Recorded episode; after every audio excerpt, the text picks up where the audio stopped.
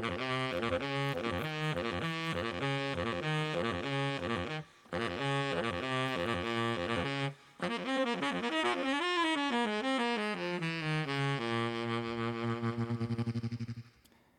ten dżingiel. Na audycję Kind of Jazz zapraszają Mateusz Golami. Jędrek Janicki. i Szymon Stępnik. Dziś porozmawiamy sobie o pewnym poznańskim zespole free jazzowym e, nazywającym się Kwaśny Deszcz. Kwaśny Deszcz wydał niedawno swój debiutancki album, który nazywa się, uwaga, uwaga, Kwaśny Deszcz. Ja bardzo zawsze doceniam zespoły, które nazywają swoją płytę tak jak zespół. Mniej trzeba zapamiętywać i Mm, ciężko A ja się zawsze pomylić. doceniam zespoły, które nazywają się Kwaśny Deszcz. A to tak, to też. I płyty, które tak się nazywają. To też prawda. E, przypomnijmy sobie, znaczy nie przypomnijmy, powiedzmy sobie, kto znajduje się w tym kwaśnym deszczu. Otóż znajduje się Kasper Trupa, który gra na saksofonie tenorowym, Piotr Cienkowski, który gra na kontrabasie oraz Stanisław Aleksandrowicz, e, który gra na perkusji. Warto wspomnieć, że ci muzycy e, grają też w grupie Anomalia. Septyt chyba, z tego co pamiętam. Spory skład całkiem. Też fajne granie. Nawet Też- trochę zbliżone do kwaśnego deszczu. Też fajne granie i Kwaśny Deszcz jest właśnie trochę takim projektem pobocznym tych, tych trzech muzyków. E, W każdym razie jest to drugi album e, wydany w serii wydawniczej Poznawant, zainicjowanej przez szefa Multikulti Tomasza Konwenta. Tomasz Konwent powiedział, tak jak obok internetu istnieje darknet, tak obok e, kultury istnieje jej alternatywna wersja. Czymś takim miał być rzekomo e, kwaśny deszcz. No ale dobrze, tak sobie rozmawiamy, ale posłuchajmy pierwszego utworu z tej płyty, którym będzie chrząszcz gnojownik.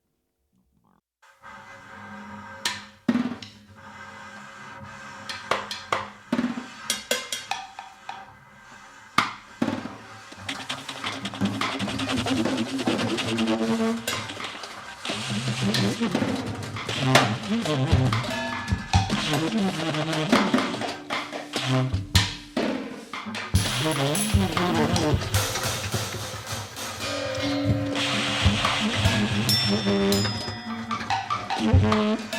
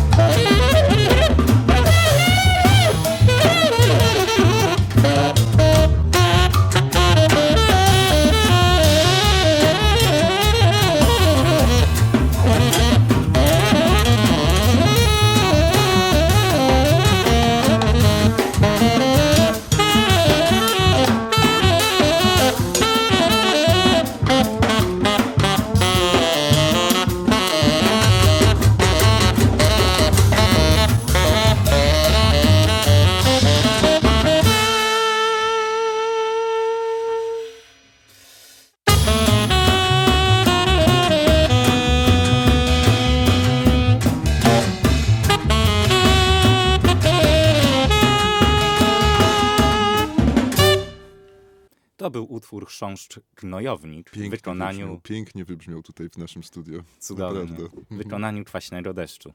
No dobrze, panowie, co sądzicie o tym zespole i o tej muzyce? To może, może, może ja coś powiem, bo, Tak, bo, tak, tak. bo już powiedziałem, właściwie zadeklarowałem się, że, że jestem fanem, przynajmniej lubię zespół Kwaśny Deszcz. No i oczywiście nie sposób ich nie lubić, bo, bo to jest zespół, który, który stara się uprawiać muzykę jazzową bardzo po swojemu. Chociaż oczywiście y, recenzenci uwielbiają szufladkować młode zespoły jazzowe i początkujących muzyków jazzowych, w ogóle niezależnie od gatunku. I, i dali taką etykietkę, że to są y, spadkobiercy mentalni Orneta Colemana. No, Colemana. No, można tak powiedzieć, ale, ale oczywiście moim zdaniem y, oni robią o wiele więcej, znaczy więcej w tym sensie, że inaczej, prawda, że, że to oczywiście jakieś tam elementy muzyki Colemana są, ale, ale jest, to, jest to na pewno jakiś y, własny, y, próba stworzenia własnego głosu w jazzie. Oczywiście no, oparta o, o free jazz, o, o jazz awangardowy, o takie, zresztą oni, oni sami mówią, że, że w równej mierze słuchają jazzu, co, co muzyki klasycznej, współczesnej, więc to słychać, prawda? Ta, ta, ta muzyka jest taka, taka właśnie też eksperymentalna, jak, jakby, jakby można by ją równie dobrze grać w filharmonii, prawda? Gdzieś w, sali kameralnej, y, a nie, nie, nie- tylko, nie tylko w klubie jazzowym. Y, Trochę mi się też kojarzy z, z, dokonia, z dokonaniami y, nie wiem, Mikołaja Trzaski, prawda? Y, Michała Trzaski. Mikołaja? Mikołaja, Mikołaja, Mikołaja. tak, mhm. Mikołaja Trzaski, trochę, trochę w ogóle z, z tą trójmiejską i bydgoską sceną jasową. Ku- Kuba Janicki jest takim też y, y, wiodącym muzykiem z tego kręgu, więc, więc Kuba Janicki pewnie by przebił piątkę z nimi, bo grają trochę, trochę podobnie. Ale, ale rzeczywiście starają się, starają się ciągle, ciągle to robić, robić y, y, jeszcze inaczej, jeszcze bardziej po swojemu i myślę, że, że, że, że, że z czasem ta muzyka wybije się na jakąś zupełną niepodległość. No, na, na razie rzeczywiście jest, jest też trochę, trochę osadzona w, w, w pewnej tradycji czy w kontekście, ale, ale ja w ogóle bardzo lubię taką muzykę, no bo ona po prostu nie, nie, nie, nie, nie idzie na żadne kompromisy, nie jest w żaden sposób konformistyczna, w ogóle nie, nie podlizuje się słuchaczowi, prawda? Znaczy, tam nie ma właściwie żadnego takiego utworu, który miałbym wrażenie, że, że próbuje y, y, jakby być taki stra, strawny w tym sensie, że, że, że mi, mi, miły dla ucha i taki, że o, sobie posłuchamy, pójdziemy i, i będzie nam miło. Nie, no to jest muzyka trudna, muzyka, która jest z założenia trudna, chce być trudna i, i, i jakby się Jest tym trudna, szczyci. tak, jest się trudna, tym tak, szczyci, tak, tak, tak. tak. To Mhm. Wspominałeś, że te etykiety niepożądane, oczywiście pełna zgoda. E, Chociaż wierzcie mi albo nie, ale zapisałem sobie, że Krupa Kasper chyba lubi Kolmana, bo, bo mimo tego, że rzeczywiście no, nie można ich nazwać takiej w prostej linii spadkobiercami tego Shape of Jazz Tukami, pod tym podobnych rzeczy, to tam pobrzmiewa trochę takiego nawet Coltrane'owskiego, Kolmanowego, czy Kolmanowskiego sposobu grania, sposobu frazowania, zwłaszcza na saksofonie. Natomiast to, co mi się w tej płycie bardzo podoba, to wcale nie ten Coltrane i Coleman, którego no ile można słuchać, no już umówmy się, ile można, naprawdę. Natomiast bardzo mi się podoba przestrzeń, bo tego typu eksperymentalne, awangardowe granie zazwyczaj jest bardzo gęste, przez to bardzo męczące, przez to no, gubi się tak naprawdę myśl tego typu grania, a tutaj jest zostawione wiele, żeby słuchacz sobie dopowiedział, dograł, dośpiewał, cokolwiek lubi robić. I ta niezagospodarowana część tej płyty jest równie dobra, jak ta zagospodarowana dźwiękami. Bardzo, bardzo mi to imponuje na kwaśnym deszczu. Ja trochę miałem wrażenie, że wręcz tutaj zbyt dużo tej przestrzeni się czasami Mhm. pojawiało. Miałem wrażenie, szczególnie jeśli chodzi o zagrywki perkusyjne, że trochę mi tutaj czegoś brakowało.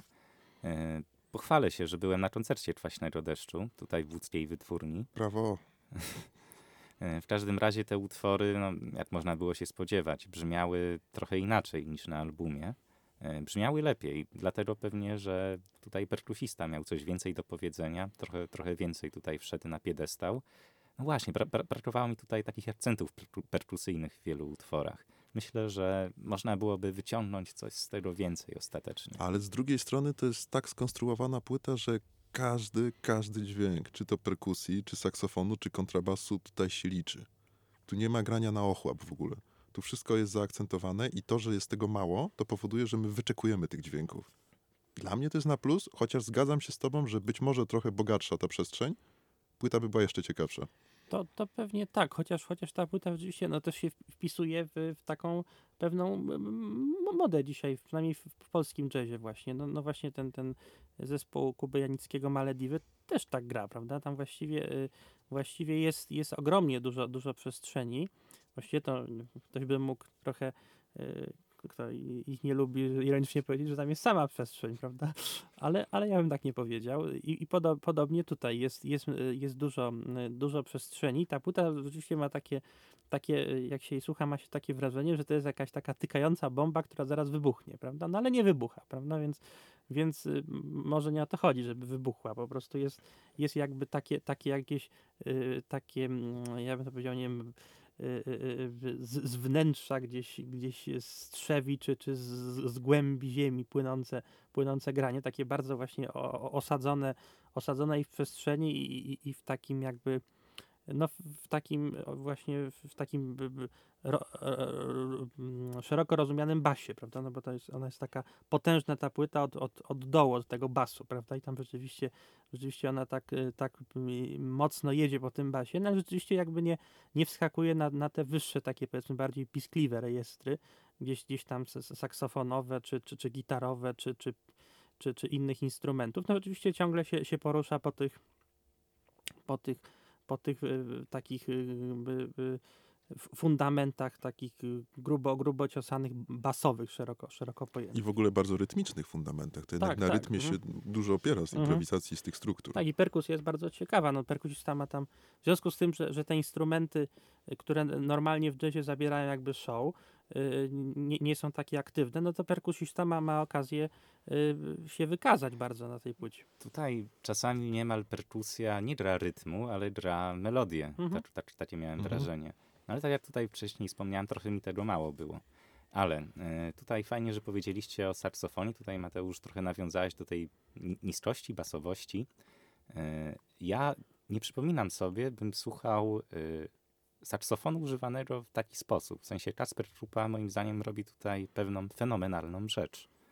E, on gra czasami tak delikatnie, tak, tak, tak, tak niesamowicie lekko, że, że, nie słycha, że nie słyszycie dźwięku, ale słyszycie dźwięki powietrza, które wydaje mhm. saksofon. Mhm. mhm. No, to są te fragmenty płyty, które, które najbardziej zrobiły na mnie wrażenie. No to... tak, bo okazuje się, że saksofon y, jest takim instrumentem, który można bardzo bardzo równie wykorzystywać.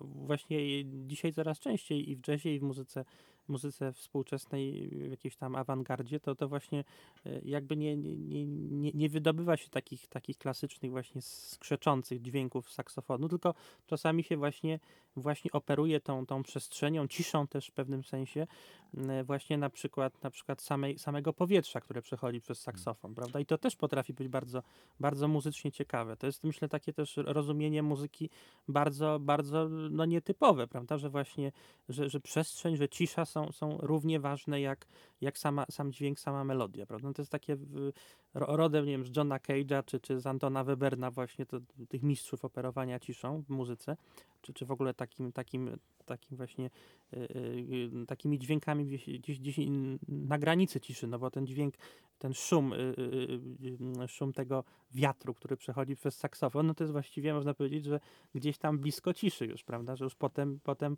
jak się to, jak, jak to przestanie dmieć, no to już, to, to już nie mamy żadnych, żadnych dźwięków, jest po prostu zupełnie cicho, więc, więc to, to też jest bardzo, bardzo ciekawe. To jest ciekawe w ogóle, o czym mówisz i tutaj za taką gwiazdę w tego typu myśleniu, myśleniu o saksofonie w Polsce to bym uznał zdecydowanie Kubę Więcka, prawdę mówiąc.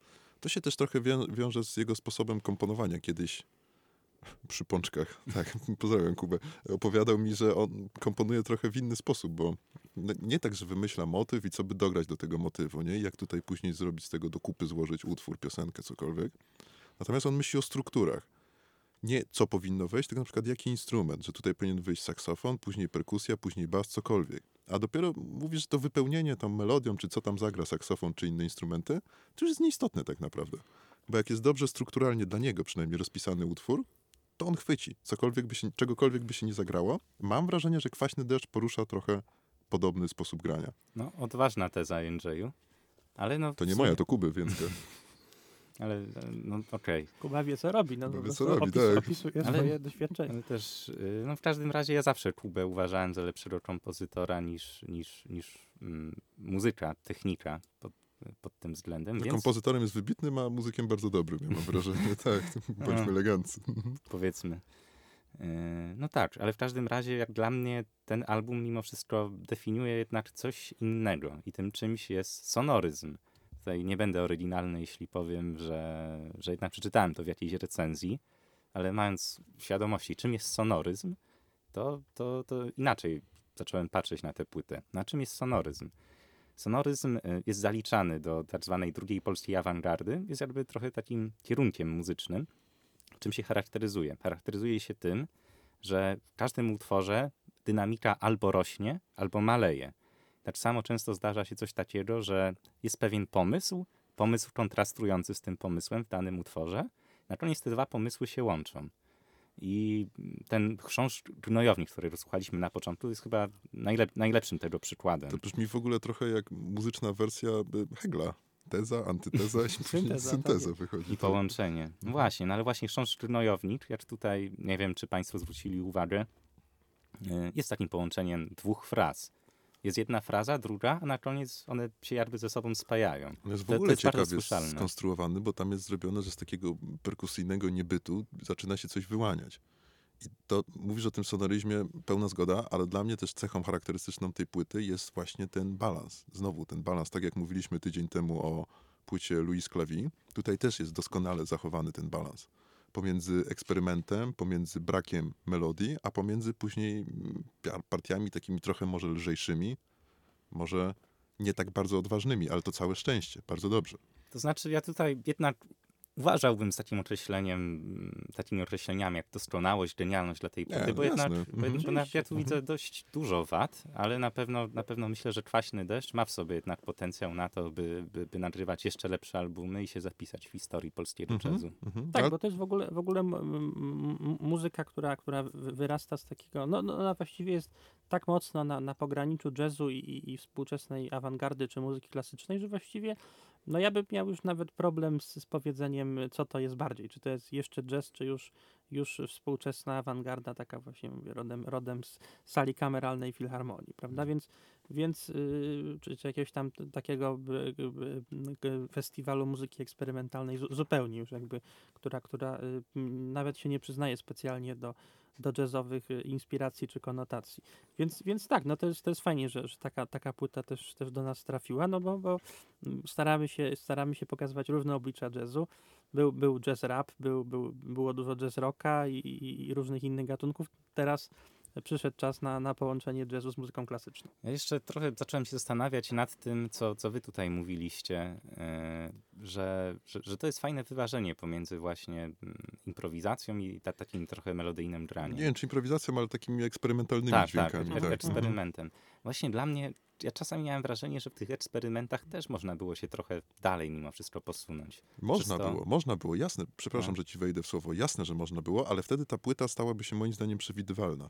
A poprzez to, że tu jest zachowany trochę taki dystans, nie, nie idziemy w trupa, nie idziemy na maksa, przez to jest taka kusząca bardzo, dla mnie przynajmniej. No właśnie, ja mam wrażenie, że może nie tyle co kuszące, ale czasami zbyt bezpieczna momentami się zdawała. Ale ja, ja myślę, że, że, że dzisiaj, y, znaczy, że, że muzyka trochę, w, w ogóle w, cała muzyka taka bardziej eksperymentująca, powiedzmy, czy to w jazzie, czy, czy, czy w muzyce klasycznej, ona już dzisiaj w ogóle nie ma takich tendencji, takiego grania albo zupełnie atonalnego, albo takiego bardzo, bardzo free, w którym właściwie nie sposób się doszukać ża- żadnej struktury, tylko po prostu no, te dźwięki są grane tak na, na odlew, prawda? To tak Cecil Taylor wydaje się, że zamknął to w latach Zamknął, 60. no Tak. No może jeszcze, y, nie wiem, Theo Jorgensman czy, czy O, Peter tak, Brotzman tak. jeszcze tak grają do dzisiaj. Brosman to- to jeszcze męczy dodatkowo tym swoim brzmieniem, więc Tak, oczywiście no, to, level to wyżej. są tacy weterani, prawda? Mhm. Oni gdzieś tam się ostali, takie dziadki trochę. Ale, ale już, już dzisiaj chyba, chyba to jest mm, pewna taka lekcja też wniesiona z, z muzyki no, XX wieku, że, że no jak się za bardzo pójdzie w atonalność, w taką eksperymentalność, to po prostu to jest y, nieznośne do słuchania, nawet dla, dla wytrawnego słuchacza, więc po prostu to, to połączenie właśnie tych elementów awangardowych, atonalnych z, y, z, z jednak pewną melodyjnością, jakąś refleksją, melancholią tej muzyki, no to jest jakby dzisiaj pewne, pe, no, no tak, taka pewna być może implicytnie gdzieś obecna fil, filozofia w- ogóle muzyki Mhm. jakiejś tam awangardowej, że, że po prostu dba się też o słuchacza, żeby Mhm. to, to było jakoś tam dla ucha przyjemne mimo wszystko. I nic z tym złego, bo Pewnie, pewnie. zwróćcie uwagę, że to tak parę lat temu można było zaobserwować coś takiego, że jak powiemy, że coś jest e, lekkie, łatwe i przyjemne, to że to jest jakaś obelga. Że na przykład film czy muzyka musi męczyć, musimy się popłakać i tak dalej. Wydaje mi się, że sztuką jest zrobienie na przykład filmu, który opowiada nawet o ciężkich tematach, ale w jakiś sposób lekki, nie? który potrafi wywołać uśmiech, ale też refleksję z drugiej strony. Tak, to bo, bo myślę, że, że w ogóle rz- rzecz polega na tym, że, że, że jakby to, to, co awangarda szeroko pojęta w, w muzyce na przykład y, y, dała nam wszystkim, no to jest, jest coś, z czego można czerpać, prawda? Ale nie Mhm. trzeba od razu ideolo, ideowo, ideologicznie robić muzyki jakby programowo na siłę awangardowej, prawda? Mhm. Można, można jakby tworzyć piękne melodie, ale wplatać w nie jakieś elementy Mhm. właśnie awangardowe, atonalne, y, tak jak właśnie mój ulubiony Bill Frisell robi często, prawda? I tak właśnie jak, jak robią te, te, te chłopaki. To mi przypomina trochę mojego dyrektora z liceum, e, pana Siemiankowicza, którego pozdrawiam serdecznie, jeżeli nas słucha, Pozdrawiamy. który mówił, że nie sztuką jest zrobić e, tani, pseudointelektualny film z, z filozofią, która z niego wybija na każdym kroku i pełnym metafor, ale prosty, lekki film, wysokobudżetowy nawet, który jest dobry dla wszystkich, a jednocześnie niesie w sobie jakieś przesłanie. No, ja bym powiedział, że sztuką jest zrobić i to, i to, mam wrażenie, ale mm, faktycznie też doceńmy ten... Znaczy, ten... chyba, chyba właśnie na, największą sztuką jest, jest jakby pokazać y, w, tym, co się tworzy, no właśnie w tym przypadku w muzyce, jakby różne, różne światy muzyczne, Mhm. prawda? I tutaj rzeczywiście te, te różne światy są. I są światy bardziej melodyjne i bardziej, bardziej awangardowe. No i o to chodzi, prawda? Jakby nie, nie, jakby nie, nie, nie, nie, nie przesadzić w żadną stronę, jakby nie, nie zideologizować tej Mhm. muzyki w tym sensie, że Mhm. ona będzie tylko, tylko taka i, i już jakby innych zupełnie sposobów myślenia nie dopuszcza. Ten, ten właśnie Louis Klawi, którego omawialiśmy ostatnio, no też jest takim muzykiem właśnie pluralizmu, można powiedzieć, gatunkowego, muzycznego.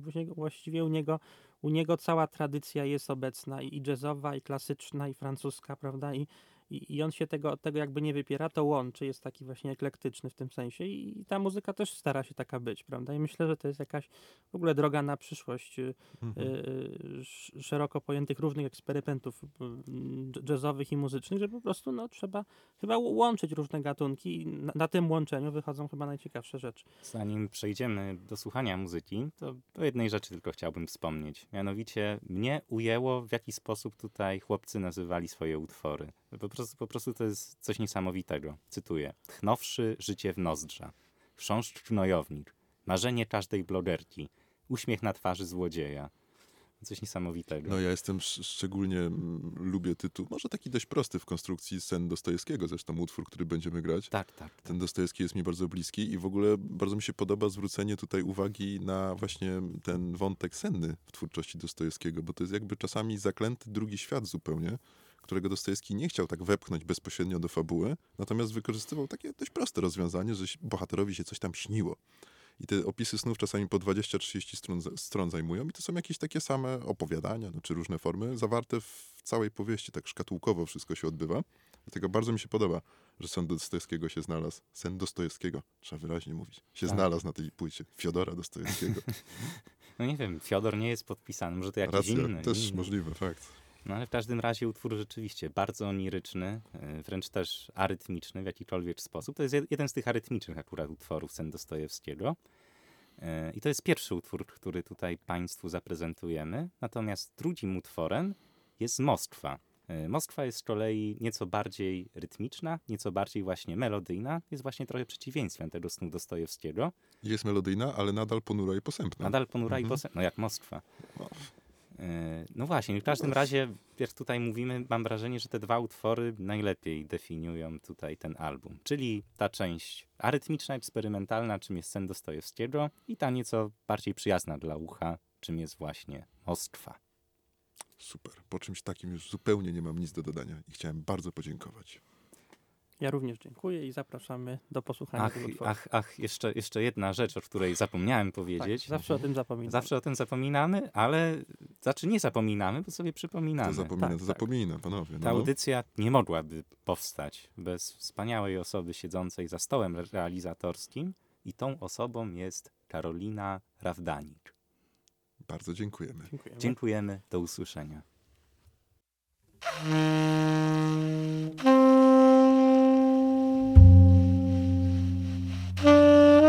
Bye.